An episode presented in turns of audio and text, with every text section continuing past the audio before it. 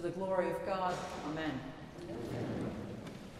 You know, it's such a privilege for those of us who are part of the Episcopal Church and the Anglican Communion to be in full communion with the Evangelical Lutheran Church in America and to know that any of our graduates might well be offered a position in a parish composed of both Lutherans and Anglicans.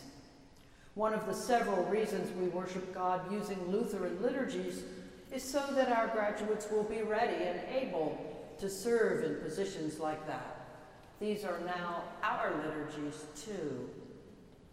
We're honored at this seminary to have a faculty member who is a Lutheran, Mitzi Budde, our head librarian, and an ecumenical theologian who has served both of our denominations.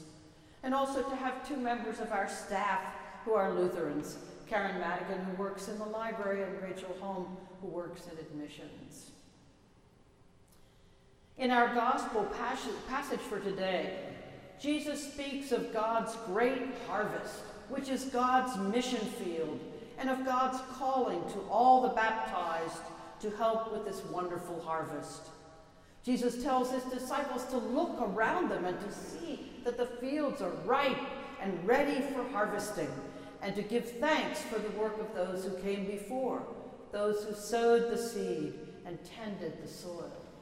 He says to his disciples, I sent you to reap that for which you did not labor.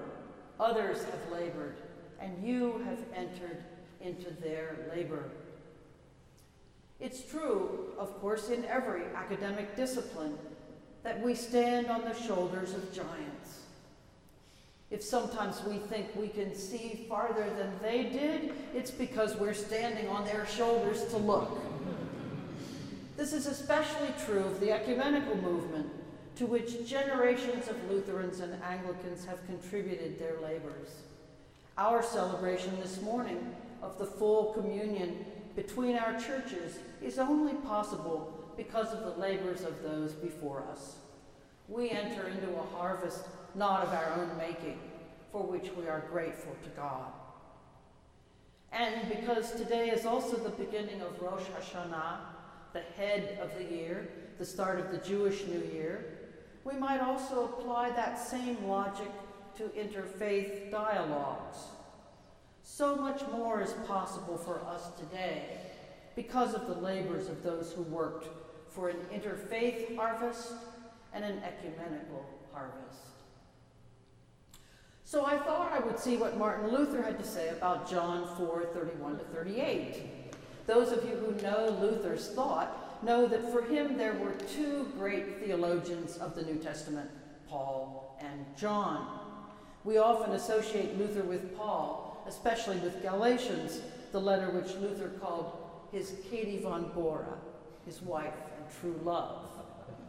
But Luther also wrote extensively on the Gospel of John, and I was delighted to see that volume 22 of Luther's works was titled Sermons on the Gospel of John, chapters 1 to 4.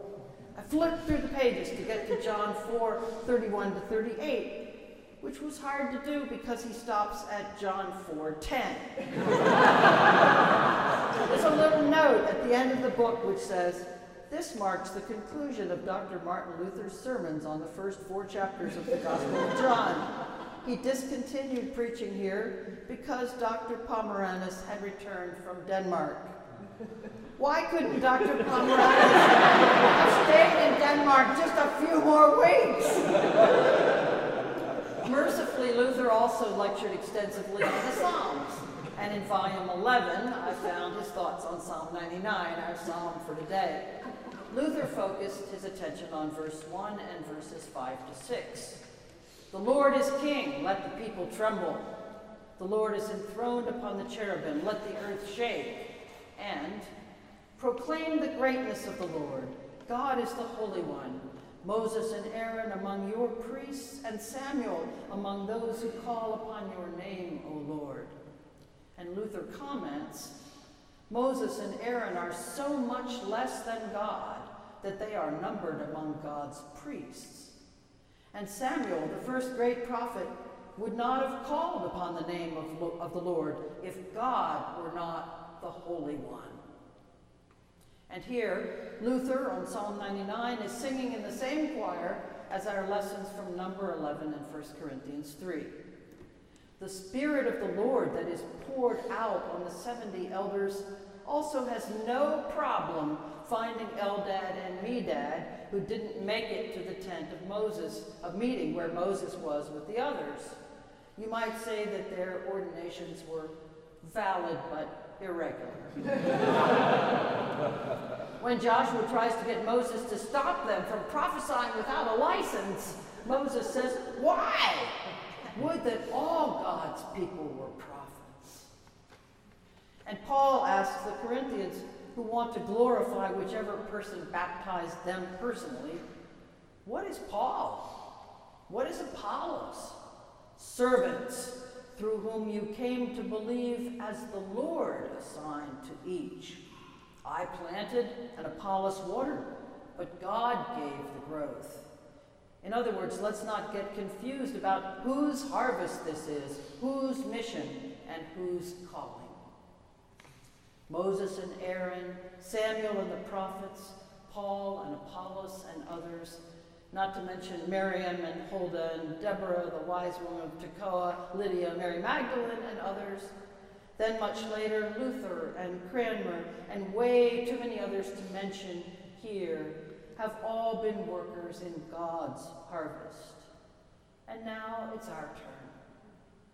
What a privilege it is to work side by side with our Lutheran sisters and brothers as they celebrate 500 years since Martin Luther nailed his 95 Theses to the door of the University Church in Wittenberg on the eve of All Saints in 1517. As we approach that anniversary, we give thanks to the Lord of the harvest who has called us to work together. Amen.